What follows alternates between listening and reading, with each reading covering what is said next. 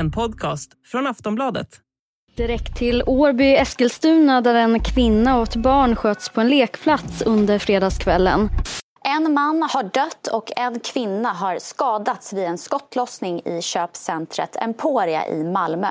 En skottlossning har inträffat i centrala Södertälje och två personer är skadade. Ja, så där har det låtit under året. Skjutning på skjutning någonstans i landet. Och gängkriminaliteten är en av den nya regeringens absolut viktigaste frågor och statsminister Ulf Kristersson har lovat att när de har kommit till makten så ska det verkligen bli ändring. Men att det kommer ta tid att få till rejäla förändringar förstår nog de flesta. Men något måste hända, det förstår man av den här statistiken. I slutet av november så hade 59 människor skjutits ihjäl i Sverige, 26 av dem i Stockholm. Aftonbladets reportrar Kristoffer Nilsson, Linda Hjertén och Adam Westin har granskat gängen och människorna som kopplas till dem. 40 nätverk i Aftonbladets kartläggning kopplas till 20 av de här morden. Teamet har kartlagt varje enskild individ och totalt så handlar det om 1077 personer. Sedan den förra kartläggningen som gjordes 2020 så har listan på antalet personer ökat med 682 stycken. Kartläggningen visar också att det nu finns fler kvinnor i nätverken, att man använder sig av så kallade barnsoldater och att över 400 av dem i granskningen har skulder till staten för över 82 miljoner kronor. I sociala medier så förekommer även en del av de som misstänks ingå i kriminella nätverk. Där visar de upp en lyxig tillvaro, visar upp pengar, dyra kläder och smycken. Polisen kallar dem för krimfluencers. Men verkligheten ser ofta helt annorlunda ut. Bilder från polisens tillslag hemma hos misstänkta visar ofta upp en total misär. Vad har hänt sedan Aftonbladet senast gjorde den här granskningen? Vad har kvinnorna för roll i gängen och vad gör de så kallade barnsoldaterna? Och vad gör polisen? Det här pratar vi om i dagens Aftonbladet Daily. Jag heter Jenny Ågren. Och jag har med mig Kristoffer Nilsson, krimreporter hos oss på Aftonbladet. Kristoffer, berätta om den här granskningen som ni har gjort. Jag och mina kollegor då, Linda Hjertén och Adam Westin har i detalj kartlagt närmare 1100 personer som polisen kopplar till ett 40-tal kriminella nätverk i Stockholm. Vi har tittat på hur de här gängen är uppbyggda, deras konflikter, deras allianser och vilken brottslighet som, som begås i de här kretsarna. Det vi har gjort är att helt enkelt försökt visa en ögonblicksbild av vad som är en av samhällets största frågor nu och det är gängkriminaliteten. Ni har ju gjort den här granskningen tidigare, för två år sedan. Eh, hur har det förändrats eh, sedan dess? Exakt, 2020 gjorde vi en liknande. Eh, numerärt har det förändrats väldigt mycket. Då var det knappt 700 personer som ingick. Nu är det då som sagt nästan 1100. Och mm, det kan väl tyda på två saker. Det ena är att nyrekryteringen in i de här kretsarna är väldigt stark. Och det andra är också att eh, polisens arbete med sådana här underrättelseuppslag på vilka som ingår i kretsen runt tongivande gängaktörer. Det arbetet har blivit bättre, man har fått lite bättre koll från polisens sida. Och vilka är det som ingår i de här nätverken? Ja, de flesta nätverken kan man säga har en maktbas i ett utsatt område där man primärt bedriver narkotikahandel. Och i de här nätverken så finns tongivande aktörer, kan kalla dem ledare, som under sig har ett band av operativa personer som, som utför själva fotarbetet. Och sen i de här kretsarna så finns också en svans av springpojkar, inte sällan minderåriga som har i uppdrag att till exempel hålla vakt, förvara vapen och narkotika. Sen kan hierarkierna se lite olika ut, men i ett brett penseldrag så, så målas den bilden upp här. Eh, Kristoffer, det finns också de som kallas för barnsoldater. Kan, kan du berätta om det? Ja, det är ett fenomen som man har sett mer och mer de senaste åren, där minderåriga utnyttjas för att begå grova våldsbrott. Det handlar om skjutningar och mord. Och Det finns ett vedertaget begrepp eh, som, som heter att, att brösta en fyra för att bli en hundragubbe. Och i, i korthet så, så går det ut på att om man som minderårig begår ett mord, sitter av fyra år på sluten ungdomsvårdsanstalt, vilket är maxstraffet där, så kommer man ut och har klivit i hierarkin. Um, så, så där har man kunnat se i flera fall de senaste åren där, där unga skyttar som inte har någon egentlig roll i en konflikt står, eh, står bakom flera mord. Och mm, Det vi kan se i vår kartläggning är att många unga personer ingår här. Eh, ett 90-tal personer är 18 år eller yngre och ett 50-tal av dem är minderåriga. Sen är det inte alla de här som, som begår de grova våldsbrotten då, men, men att det fenomenet är utbrett, det, det kan man tydligt se baserat på tidigare domar, utredningar och annat. Och det är någonting som har ökat då rejält sedan er senaste granskning? Ja, numerärt så har det ökat och då har ju även andelen yngre ökat och polisen har ju också gått ut och slagit larm flera gånger om hur man ser att minderåriga, inte bara i Stockholm, utan i övriga delar av landet också knyts till kriminella nätverk, att det är en växande problematik och väldigt prioriterad att få stopp på. Mm. Man läser ju ofta om att det är unga män som ingår i de här gängen. Hur ser det egentligen ut med kvinnor? Ja, men så är det ju och det är ju unga män i synnerhet som är de mest aktiva och drivande inom, inom våldsmiljön. Och i, i det här eh, underlaget som vi har baserat vår kartläggning på, så är det bara ett tiotal eh, kvinnor som finns med. Men när vi har tittat närmare och granskat djupare så hittar vi fler och fler fall där uh, unga kvinnor har en mer aktiv, uh, självständig roll inom nätverk. Och Det är också en trend som poliser vi pratat med vittnar om. Det, vi har uppgifter om att nätverk aktivt söker efter unga, gröna, ostraffade kvinnor med körkort, egna lägenheter som kan användas för att till exempel förvara narkotika eller köra ut narkotika. Ja, för det var det jag undrade. Vad är deras roller i de här gängen? Är det det som det handlar om? Det vad vi har kunnat se den vanligaste. Sen finns det också fall där, där kvinnor har haft aktiva, roll i aktiva roller i, i uh, skjutningar och, och, så vidare. Men, men den bilden som vi har fått fram är att det i synnerhet handlar om att förvara och lagerhålla och transportera narkotika och i, i vissa fall även vapen. Mm. Det har ju tidigare varit ganska tyst om kvinnor i kriminella gäng. Hur kommer det sig? Polisen har själva kartlagt den här utvecklingen lite. Man har känt att man varit lite sen på bollen där.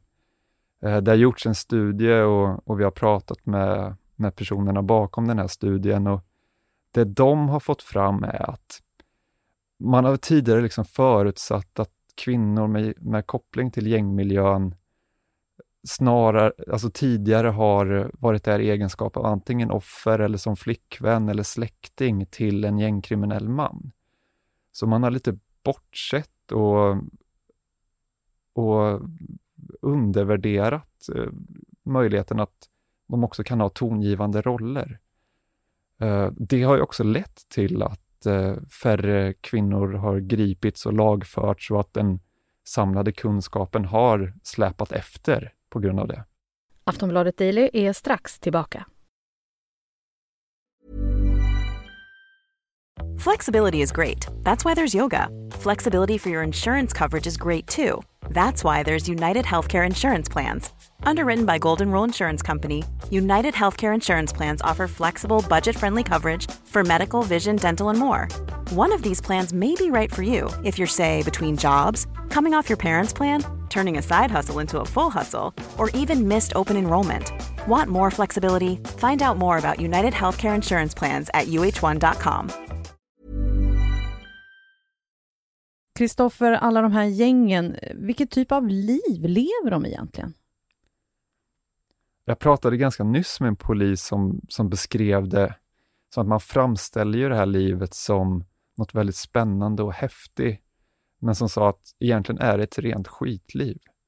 Och I samband med att vi kartlagt de här personerna så har vi gått igenom mängder av personutredningar från kriminalvården. Det är sådana utredningar om ens liv som genomförs för att bestämma vilken påföljd som är lämplig.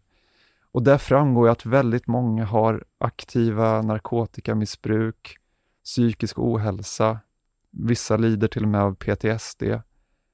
Många yngre kommer från väldigt dåliga hemförhållanden och, och kommer från en bristande skolgång. Sen eftersom konfliktläget i Sverige och i synnerhet Stockholm har blivit så brutalt när det handlar om nivån av dödligt våld. Det innebär också att många som befinner sig i den här miljön lever under en enorm press. Hur ska man till exempel våga lita på att den man hänger med är en vän och inte någon som är där för att locka dig till din död? Sådana förutsättningar leder såklart till en väldig paranoia. Mm. Jag kan tänka mig det. Och sen, eh, som du var inne lite på, med att eh, det kriminella livet skulle vara eh, lite häftigt sådär. Det verkar också romantiseras, bilden av det kriminella livet. Och i sociala medier, såg jag i den här granskningen, så visar gängen gärna upp någon form av lyxtillvaro. Men verkligheten är någonting annat. Ja, så är det ju. Det, och de här bilderna, man ser även i, i eh, musikvideos till exempel, det är ett sätt att marknadsföra sig själv och nätverket. Det är lyxklockor och märkeskläder, höga med kontanter och det ses som i syfte att romantisera gangsterlivet. Sen ser man ju i polistillslag att när polisen slår till hemma hos eh, gängindivider så då är det inte så, så fint när man väl kommer in, utan i många fall så så lever man under misärliknande förhållanden. Um, och vad gäller det här med sociala medier, så dels så har du de här statusprylarna, men också vapen för att visa upp sitt våldskapital. Och de som har lite större följarskaror har till och med fått ett eget begrepp av polisen. Ehm, de kallas för krimfluencers, då, som en ordlek med influencers. Och ehm, är någon slags, eh, ses som någon slags PR-arbetare för, för gängen. Sen visar ju också eran, den här granskningen att många av de här kriminella också har enormt stora skulder. Ja, dels är det väldigt många som nolltaxerar. De, det kommer inte in några skatteintäkter och skuldberget är stort. 400, någonting 411 tror jag det är, som har skulder till staten och totalt handlar det om 82 miljoner kronor. Och då är det väl ett tiotal som står för den större delen som, som har skulder på en miljon kronor eller mer. Och hur gör man för att driva in de här skulderna? Det är någonting man har jobbat väldigt mycket mer offensivt med, både från polisens sida och Kronofogden. Då. Eh, polisen gör bland annat riktade insatser i krogmiljön det är för att komma åt de här statusprylarna som, som man har för att visa upp när man är ute. Och I somras kom också en ny lag som underlättade möjligheten att göra utmätningar på distans. Eh, så till exempel ifall polisen kontrollerar ett fordon där en skuldsatt gängmedlem sitter, så har man möjlighet att ringa ett telefonnummer till Kronofogden och kunna göra en utmätning Eh, Eh, och, på, på de här eh, sätten så, så har andelen beslag och utmätningar ökat och ofta är det ju klockor, sedlar eller kontanter och ja, i flera fall även lyxbilar som, som eh, tas ifrån de kriminella. Gängkriminaliteten är en av de absolut största frågorna i Sverige just nu. Hur jobbar polisen nu med att få stopp på det här? De försöker såklart jobba aktivt och offensivt mot nätverken. Man ser ju i vår kartläggning så kan 20 av 26 mord i Stockholm i år kopplas till miljön, så det är ju extremt högt prioriterat. Och under året så har vi sett flera exempel på hur man kraftsamlar för att hindra eh, att en våldsspiral ska tona ur en, ur en konflikt. Eh, Får polisen kännedom om att en ny konflikt är på gång så ökar man ofta sin närvaro i det området. Man, man söker offensivt i, i förråd och rabatter och så vidare för att hitta vapen och narkotika. Och det är ett sätt för att frihetsberöva personer som man misstänker är drivande i våldsmiljön. Att helt enkelt snabbt kunna kyla eh, konfliktnivåer. För i, i, flera av de här fallen så ser man att ett mord följs av ett annat och, och en nyckel till att stävja det är ju att få bort de mest aktiva från gatorna. Men samtidigt kvarstår faktumet att väldigt få gängmord klaras upp och poliser vittnar om att det finns brister i hur de här mordutredningarna bedrivs.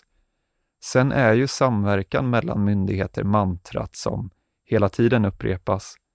Samverkan mellan polis, skola, socialtjänst och där finns pågående projekt kring hur man ska förbättra och utveckla den här samverkan för att och komma till bukt med en av de sakerna som är nyckelfrågorna, att stoppa nyrekryteringen in till gängen.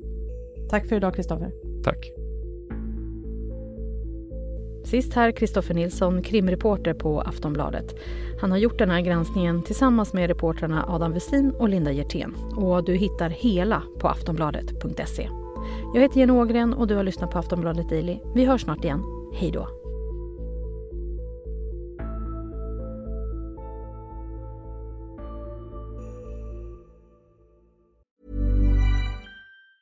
Getting engaged is a moment worth cherishing. A one-of-a-kind ring that you design at Blue Nile can help your love sparkle. Just choose your diamond and setting. When you found the one, you'll get it delivered right to your door. Finding the right engagement ring can be nerve-wracking. At Blue Nile, you'll have the expert guidance needed and a diamond guarantee that ensures you're getting the highest quality at the best price. Cherish all of life's moments and save up to 30% at BlueNile.com. That's BlueNile.com.